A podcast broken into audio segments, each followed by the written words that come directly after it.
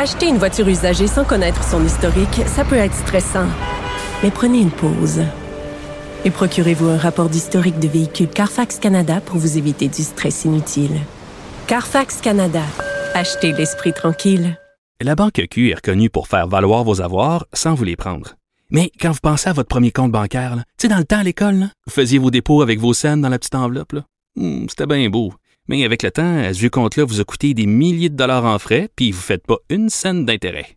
Avec la Banque Q, vous obtenez des intérêts élevés et aucun frais sur vos services bancaires courants. Autrement dit, ça fait pas mal plus de scènes dans votre enveloppe, ça.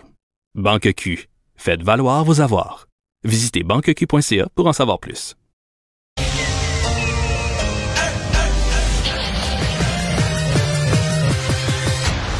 Mario Dumont. Organiser, préparer, informer. Les vrais enjeux, les vraies questions. Mario Dumont.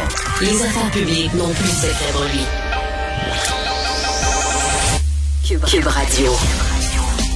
Bon début de semaine. Euh, bonjour tout le monde. Bienvenue à Cube Radio. Euh, on va vous accompagner pour euh, ces deux prochaines heures, euh, vous raconter ces nouvelles, euh, pas toutes heureuses. vraiment une journée vraiment, vraiment marquée dans l'actualité par les découvertes qui ont été faites par les soldats ukrainiens lorsqu'ils ont repris, entre autres, la ville, le, le contrôle de certaines villes, mais dont la ville de Boucha. Petite ville de banlieue. Là. Ce matin à LCN, j'essaie de trouver un comparatif. C'est c'est c'est Saint-Sulpice, c'est Rougemont, des petites villes qu'on dit en la grande, grande, grande banlieue de Kiev, à une soixantaine de kilomètres, mais euh, une ville de, de 20-30 000 habitants, euh, mais où on a découvert l'horreur des corps euh, abandonnés.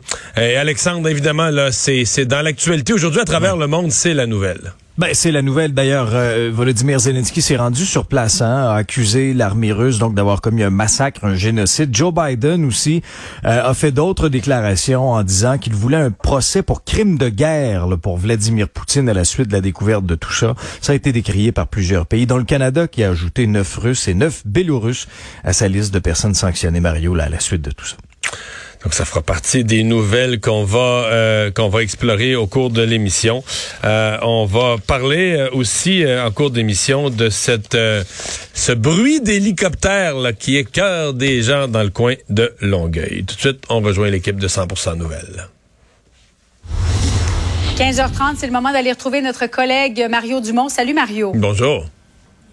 Ces images révoltantes qu'on a tous vues à Boucha là, depuis, euh, depuis le début de la fin de semaine, est-ce selon toi un point tournant pour la communauté internationale dans cette guerre en Ukraine? Oui et non. Euh, c'est un point tournant. euh, Ça secoue tout le monde. Il n'y a pas de doute. Mais tu un point tournant, euh, pour moi, un point tournant, c'est s'il y avait un changement d'attitude, le changement d'approche au point de s'impliquer dans cette guerre. Et sincèrement, je le pense pas. Je le pense pas. Mais il y a...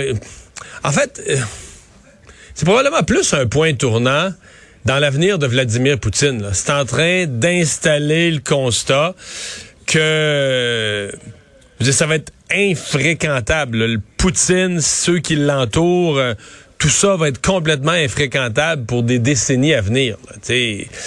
euh, pour ce qui est de la guerre elle-même, ben, pour l'instant, l'OTAN, le monde occidental a quelle impression? Ben, l'impression que la stratégie, la stratégie fonctionne jusqu'à un certain point. On se mêle pas de la guerre, on crée pas d'escalade, on outille l'Ukraine. Et les Ukrainiens gagnent la guerre jusqu'à un certain point, là, font reculer l'armée russe. Bon, là, semble-t-il que dans l'est de l'Ukraine, euh, ils se préparent une, euh, une offensive. Là, L'armée ukrainienne dit que les Russes ont l'air à, à se ravitailler, à se préparer pour une offensive majeure.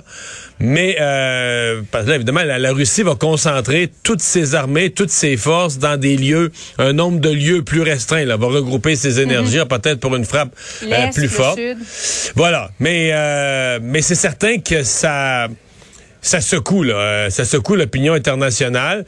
En même temps, est-ce que, est-ce qu'on se doute que toutes les villes qui sont sous contrôle russe présentement dans le sud puis dans l'est de l'Ukraine, que si dans une petite ville comme Boucha, on découvre tout ça, qu'on risque pas de découvrir des horreurs aussi, là, euh, dans des villes plus grosses euh, où les Russes font la pluie et le beau temps depuis deux, trois semaines. là? Avais-tu l'impression en fin de semaine qu'on n'avait jamais été aussi près d'une rencontre entre les présidents Zelensky et Poutine? As-tu l'impression que ça va avoir un impact, ces images que, nous avons tous vues euh, durant la, fin de semaine sur les pourparlers? Ben, un des impacts, euh, c'est que les Ukrainiens, euh, parce que nous, on toujours, on part toujours de la prémisse de départ que la Russie est l'agresseur et une des armées les plus fortes au monde, et donc que les Ukrainiens veulent finir cette guerre-là pour arrêter d'être massacrés. C'est pas exactement comme ça que les Ukrainiens regardent ça, là. Mm-hmm. Les Ukrainiens considèrent qu'ils ont une armée très forte, euh, qu'ils ont gagné la première manche, ils ont sorti les Russes de l'environnement de, de, Kiev et que euh, vont gagner cette guerre-là. Et quand ils voient des images comme ça, puis moi j'écoute les entrevues, quand même plusieurs médias du monde qui font des entrevues avec des députés, des, des, des gens, des Ukrainiens eux-mêmes, hommes, femmes, jeunes, vieux. Quand ils voient ça, eux, ils veulent pas mettre fin plus vite à la guerre ils sont plus déterminés à faire payer les Russes pour ça, puis à sortir l'armée russe de leur pays, puis à, il faut, euh, il faut, faut aussi voir ça là, que les Ukrainiens, ils se disent ben là, parce que eux de l'autre côté, ils disent ben pour mettre fin à la guerre, c'est quoi? On va donner à ces salauds-là notre territoire, un bout de notre territoire, une portion de notre pays. Euh, tu sais, c'est facile à dire quand tu regardes ça de loin, nous, mettre fin à la guerre, mais si on nous disait, nous autres, le, Québec mettre fin à une guerre avec les États-Unis, ben, on va donner l'Estrie, puis euh, la Beauce, tout ça, on va donner ça aux États-Unis. On dirait, wow, là on est habitué à une certaine carte du Québec puis des régions, puis c'est chez nous, c'est notre monde, puis on va. Tu sais, c'est fait que les Ukrainiens sont déterminés plus que jamais et l'horreur de ça mhm. leur donne juste le, couteau entre les dents pour pousser plus loin cette guerre-là avec la Russie. Faut aussi tenir compte de ça. Mario, chez nous maintenant, euh, il y a eu l'annonce de plusieurs députés, les libéraux, Québec solidaire, notamment Catherine Dorion, qui a annoncé qu'elle n'allait pas se représenter aux, prochaines élections. Euh, elle, je l'écoutais en, en, entrevue avec toi, Mario. Elle adore son travail de circonscription, mais de toute évidence, elle n'est pas faite pour l'institutionnel. Toi qui as déjà été élu à l'Assemblée nationale, est-ce que c'est trop contraignant, trop vieux jeu, cette façon de procéder, de travailler à Québec? Je comprends quand tu dit que c'est lent. En même temps, quand on vieillit, euh, qui est mon cas, euh, on, se rend compte quand même que c'est sûr que c'est lent, il y a une partie inefficace à l'Assemblée nationale, il n'y a pas de doute. En même temps, tu te rends compte que les changements que tu voudrais faire dans trois jours quand tu as 20 ans, ben, peut-être que si ça prend du temps, ça te donne le temps d'y réfléchir, puis que si des institutions ou des choses existent depuis 50 ans, 75 ans, 100 ans, ont traversé le temps, c'est peut-être pas tout complètement niaiseux là, tu ce que ce qui a duré aussi longtemps euh, a, une valeur là, tu puis il y a une euh, il y a une force de il y a une force de, de, de résistance au changement qui est peut-être en partie négative et peut-être en partie aussi justifiée parce que ben, si tu veux faire un changement, il va falloir que tu le prouves huit fois plutôt qu'une, que c'est vraiment ça la bonne affaire qu'il faut faire, puis que tu le prouves à tout le monde, puis que tu le prouves longtemps, puis que tu le prouves par tous les moyens, parce que c'est des grosses affaires à changer. Puis si on se plante, là, ça va coûter cher, puis mm. cher à bien du monde, puis cher pour longtemps. Donc, il, y a ça aussi. Maintenant, Catherine Dorion, est-ce qu'elle était faite pour ça? Euh, je sais pas. Est-ce qu'elle avait la, la, la est-ce qu'elle a, dit qu'elle aimait ça être députée pour certains volets. Euh, c'est pas unanime dans son comté. Là. Même des gens qui étaient sympathiques à sa candidature au départ, c'est pas unanime qu'elle faisait vraiment, qu'elle faisait pas le travail traditionnel que les gens ont été habitués d'une députée comme Agnès Maltais avant. Puis tu présente, elle était présente autrement, très très présente dans certaines sphères. Fait que, euh, ben, on, se comprend que c'est court. Elle aura fait un mandat. Elle aura fait d'elle-même une mhm. super vedette. C'est une fille très habile à attirer, attirer la caméra, attirer l'œil des médias pour faire parler en d'elle, faire parler d'elle un peu en bien, un peu en mal, mais faire parler d'elle en quantité, là, beaucoup, beaucoup, beaucoup. Et euh, ben probablement que par d'autres moyens de communication, elle dit qu'elle reste une militante, par d'autres moyens de communication, des moyens artistiques, elle va continuer à, faire du bruit. Oui, il n'y a pas juste une façon de, vouloir changer le monde. Euh, Pierre Lavoie, notamment, c'est pas un élu, puis il a réussi à. Ah, les exemples sont multiples. À convaincre.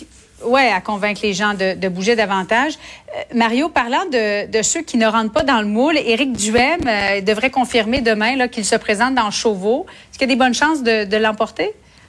Il y a des chances, mais pour moi d'abord c'est pas c'est pas une nouvelle. On, on, voit venir ça, on sait qu'il va se présenter dans Chauffour. C'est une mhm. circonscription où il est du côté de la CAQ, il n'y a pas de ministre. Euh, pour son parti, le Parti conservateur, c'est vraiment la circonscription à la dernière élection. Il y avait eu 8% mais c'est vraiment l'endroit où il y avait eu une zone tranche de vote euh, significative. Donc c'était assez euh, c'était assez clair que c'est là qu'il s'enlignait. Euh, ce, qui, ce qui est plein de bon sens, là, ce qui est plein de bon sens de son point de vue. Il y a une chance. Euh, c'est pas fait. En fait, tout est une question de momentum. Là. Présentement, il y a un momentum très, très, très fort. Donc, à mon avis, si l'élection était demain, je vois pas comment il pourrait être battu. Mais ça va être difficile pour lui de maintenir le momentum. Là, il y a une autre vague de COVID. Là, si on annonce demain, par exemple, le maintien euh, du masque obligatoire, ben là, il va essayer de jouer là-dessus, là, que les gens qui sont frustrés, qui aiment pas ça, porter le masque et tout ça. C'est juste qu'on sait pas l'automne prochain, est-ce qu'il va y avoir une autre vague de COVID ou est-ce qu'on parlera plus du tout de la COVID? Puis si on parle plus du tout de la COVID, bon, lui, dit qu'il va être capable d'amener le débat sur d'autres sujets. normalement, Mario, il y a toujours une autre vague aussi qui nous guette. C'est bien possible. Et qu'à ce moment-là, ben, si le gouvernement doit prendre des mesures, que lui va essayer de jouer là-dessus, ben, c'est vraiment, c'est là-dessus qu'il a recruté ses militants, c'est là-dessus qu'il a recruté ses membres, c'est là-dessus qu'il a ramassé ses dons. T'sais, lui, il dit que c'est pas juste ça son parti, ce qui est vrai sur papier. Mais dans la vraie vie, puis regardez sur ses réseaux sociaux, le pourcentage de ses interventions qui parlent de ça, tu te rends compte que c'est avec ça qu'il anime sa, sa foule de militants. Là. Et du côté euh, du Parti libéral, on a appris le départ de trois autres députés pour, euh, je pense que c'est huit là au total. Euh, est-ce que ce, vent de renouveau, comme le martel la chef Dominique Anglade, est-ce que c'est bon ou pas bon pour le Parti libéral du Québec? Pour l'instant, c'est pas bon. C'est trop, là. C'est trop de départ. Madame Anglade dit qu'il en reste. Donc, pour les gens... Qu'il en, en, reste d'autres, oui. Oui, parce que pour les gens, les visages qui quittent, on les connaît les gens qu'elle désigne comme candidats, on les connaît pas. Bon, là, il y a la mairesse de, l'ancienne mairesse de Magog, un visage un peu connu dans les cantons de l'Est quand même, même pas mal connu dans les cantons de l'Est, euh, un peu connu, disons, à la grandeur du Québec, mais sinon, on les connaît peu, les gens, ou pas du tout les gens qu'elle présente. Si elle alignait deux, trois candidatures vedettes, des gens qui ont un profil, des gens qu'on connaît, oups, là. Mais là, pour l'instant, tu sais, l'effet de renouvellement, il il est peu perceptible par le public dans la mesure où des visages connus quittent puis euh, sont remplacés par des gens qu'on que le public connaît pas. Donc l'effet l'effet de mm. renouvellement, il est pas il est pas encore visible. Peut-être que tu sais à l'élection là euh, avec la publicité, avec des moyens, ils vont nous présenter ces nouvelles personnes là. Peut-être qu'il y a des gens qu'on connaît pas qui sont bourrés de talent puis euh, les yeux vont nous écarquiller en les en les découvrant, etc. Donc mais à, ce jour, puis veut, veut pas, ce qui, tu sais, ce qui est plate, là, ce qui est, ce qui, je l'ai vécu souvent, ce qui est plate quand t'as des mauvais sondages, c'est quand il arrive, mettons, comme ça, un départ. Mais t'as beau dire, regarde, la mm-hmm. personne a 66 ans, est rendu grand-père, rendu grand-mère, rendu ailleurs dans sa vie, a été ministre il y a X années, tout ça. Même si, mm-hmm. veut, veut pas, là, le public se dit, ouais, si les sondages étaient à 45% puis étaient sûr d'être ministre dans six mois, est-ce qu'il serait parti pareil? Tu sais, la, question reste toujours. Mme Anglade, même si elle, elle opère un renouvellement, probablement un changement de visage nécessaire pour le Parti libéral, cette question-là de dire, ouais, mauvais sondage, les gens partent, ça, reste dans le public. Donc, pour imposer l'image du, renouvellement, euh, il faut, il faut qu'elle trouve, faut qu'elle recrute des candidatures euh, solides. Là que nous les présente. Et juste en terminant, Mario, euh, concernant le rapport du GIEC sur l'environnement où on dit au pays, à la planète, vous avez trois ans pour agir, trois ans pour faire baisser les gaz, les émissions de gaz à effet de serre. Est-ce que toi, tu t'attends à des gestes plus courageux des différents gouvernements? Ben, en fait, c'est parce que c'est pas ça la question. Moi, je pense que dans les trois prochaines années, il y a plus de pays qui vont, qui vont élire des gouvernements qui vont minimiser l'impact. Le public est pas là. Le public est pas là. Donc, tu as plus de gouvernements qui vont être élus dans le monde moins verts que de gouvernements plus verts. C'est ça. si tu me demandes une prédiction sur le résultat des élections un peu partout dans le monde dans le prochain trois ans, c'est ça qui va arriver. C'est ça qui risque d'arriver. Avec les nouvelles générations, tu penses que c'est des gouvernements plus à droite qui vont être élus, euh, qui, ben, qui ne reconnaissent plus à droite, pas les changements droite, gauche, mais, mais la question de l'environnement préoccupe beaucoup, beaucoup, beaucoup les jeunes. Mais quand on, euh, quand on formule l'expression, là, changer son mode de vie, complètement, là, changer sa vie. Euh, cesser de voyager, euh, changer sa façon de manger, euh, payer plus cher pour tout ce qu'on aime et tout ça. Moi, j'ai pas encore vu les électeurs rendus là, sincèrement. Puis les jeunes, une des choses qui cause beaucoup, beaucoup, beaucoup de, de, de, gaz à effet de serre, c'est le numérique, c'est l'utilisation des données. Mais si on disait aux jeunes un premier geste, là, se sert juste de ça pour le travail, pour l'essentiel. Plus pour les réseaux sociaux, plus pour les communications, plus pour les jeux. Ce serait une première étape. Pas sûr que ça va passer. Ouais, il y a une limite à recycler sa canne de thon. Merci beaucoup, Mario. Bonne Salut. fin d'après-midi à toi. Ah voilà, donc euh, Alexandre, sinon qu'est-ce qu'on surveille euh, dans l'actualité? Ouais, ben écoute, euh, le port du masque, hein, parce que Ouais. euh, c'est c'est une décision qu'on attendait possiblement au cours des prochaines heures. Mais ça peut pas à- dépasser demain. Ça peut Non, pas, ça dé- peut pas dépasser Parce que il a dit Il y a un 10 jours. délai, Le, là. docteur. Boileau a dit 10 Ouais. jours. Puis au plus tard, le 15 avril. Fait que si tu veux avoir ta réponse pour le 15 avril, 10 jours avant, faut que tu l'aies le 5, puis le 5, c'est demain. là. Excuse-moi de simplifier ça de même, mais, Ben non, mais je prends pour acquis que si ce qu'il nous a dit tient toujours, euh, donc demain, soit qu'il nous confirme que, comme prévu, dans 10 jours, soit le 15, le masque n'est plus obligatoire, ou soit qu'il reporte la date. Oui, à mon mais ça avis, s'en- il faut ça avoir- s'enligne plus pour ça. Ben, ça s'enligne plus pour le report. On parle même d'un report de deux semaines. C'est ce qui circule, euh, notamment pour nos collègues du journal. Parce qu'à tous les lundis, souvent, il y a des recommandations là, de la santé publique dans cette rencontre-là. Parce que quand tu regardes aussi le portrait de la situation au niveau des cas là, qui ont augmenté dans les derniers jours, euh, regarde, aujourd'hui, on est à 2331 cas. Mais selon les projections de, du Centre de recherche Cyrano, le vrai chiffre se situerait peut-être davantage autour de 18 000 à 32 000 cas par jour pour la Ouais, semaine mais dernière. je parlais avec la chercheuse de Syrène. Ça, c'était les chiffres de la semaine passée. Et là, ils, par- ils ont- ils vont recevoir ceux de cette semaine à la fin de la. Ouais. semaine, là. Mais ils s'attendent que ça soit plus que ça, là. Ben oui, je suis pas surpris, parce que je veux dire, on a juste à regarder autour de nous. On a juste à regarder Star Academy. non, mais, Euh, on a juste à regarder Star Academy. Juste Star Academy en face, mais c'est quand même représentatif. Tous Ben les oui. milieux de travail. Ce que vivent les gens de Star Academy, c'est ce qui se vit présentement dans tous les milieux de travail, là. Ben oui, dans, dans, dans chaque équipe, là, vous- c'est sûr qu'on connaît tous des gens qui l'ont, qui sont en isolement, ou tu sais, c'est un, c'est un casse-tête pour tout le monde. Euh, alors, ça se dirige vraiment dans ce dans cette direction-là, c'est-à-dire que ce serait ce serait reporté. Je sais pas comment tu vois ça, Mario, mais est-ce qu'il y a des fois un danger de, de toujours mettre des dates, là, tu sais, d'avoir identifié déjà là, ah, 15 avril. Euh, c'est la fin du masque. Ne sachant pas trop ce qui s'en vient, euh, en voyant aussi bon euh, la montée des cas en Europe, puis souvent quelques semaines après, ça nous arrive en pleine face, puis c'est ce qui est arrivé. Ouais, tu veux dire, mettons, versus mettre là, des, ce qu'on appellerait des critères objectifs. C'est-à-dire dire, ben, le problème des critères objectifs, c'est qu'on a moins en moins, on a de moins en moins de données objectives sur lesquelles s'appuyer pour les. Tu sais, on sait plus le nombre de cas Ouais. total, Non, on n'a plus de tests. PCR pour tout le monde, donc on est de moins en moins euh, sur un terrain euh, solide. Mais moi, sincèrement, là, je pense que, mettons qu'il reporte, parce que d'abord. S'il reportait de six mois, là, je pense que tu une réaction vive dans la population. Hmm. Mais mettons s'il reporte d'une semaine à la fois, ou mettons deux semaines. Il dit, garde, là, on a oublié le 15 avril, on met ça au 29, puis on vous redonne des nouvelles dans, dans 10 jours, euh, je réévalue la situation. Ouais. Sincèrement, écoute, on porte le masque depuis deux ans. là. Y a-tu vraiment... Donc, t'as les gens, les, les, les très, très chauds opposants à toutes les mesures sanitaires qui représentent oui, un ça, 10, y a- y a rien à un faire, 10 de la population, 10-15% qui vont être furieux. Mais je pense que la grande majorité... D'abord, je pense que, écoute, si tu faisais un sondage demain matin, je pense que 80% des gens s'attendent à ça. Que ce soit ça qui... Tu sais, on voit la vague, Mhm. on voit les cas monter, et tout le monde se dit, bon, ils enlèveront pas le masque pendant cette période-là. C'est comme une logique d'un et un font deux. Puis, euh, d'attendre deux semaines de plus. là. Tu sais, si tu fermais... Je pense qu'il y a- il y, a une sensibilité. Si tu disais, on ferme les restaurants ou on ferme euh, tel type d'établissement... Là, je pense qu'il y a une sensibilité plus grande qui s'est développée dans la population. Mais tant que toutes les activités régulières continuent, que les gens peuvent continuer à aller où ils veulent, de leur dire pendant deux semaines de plus, tu vas porter le masque, euh, je pense pas que c'est une vraie... euh, De toute façon, même s'il enlevait l'obligation, il y a probablement la moitié de la population qui continuerait à le porter spontanément, là, volontairement. Avec déjà pour cette moitié-là, on n'en parle pas. Fait que non, c'est pas. euh, je pense pas que c'est une décision si sensible que ça. C'est plus, on est curieux, on veut savoir, on veut voir comment il va le dire, qu'est-ce qu'il va le dire, pour quelle période. Mais je pense pas que ce soit une- quelque chose de si euh, si hautement sensible que ça. Alors, on se reparle un peu plus tard, Alex. Oui.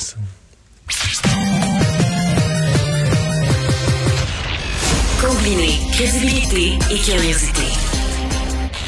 Mario Dumont. Cube Radio.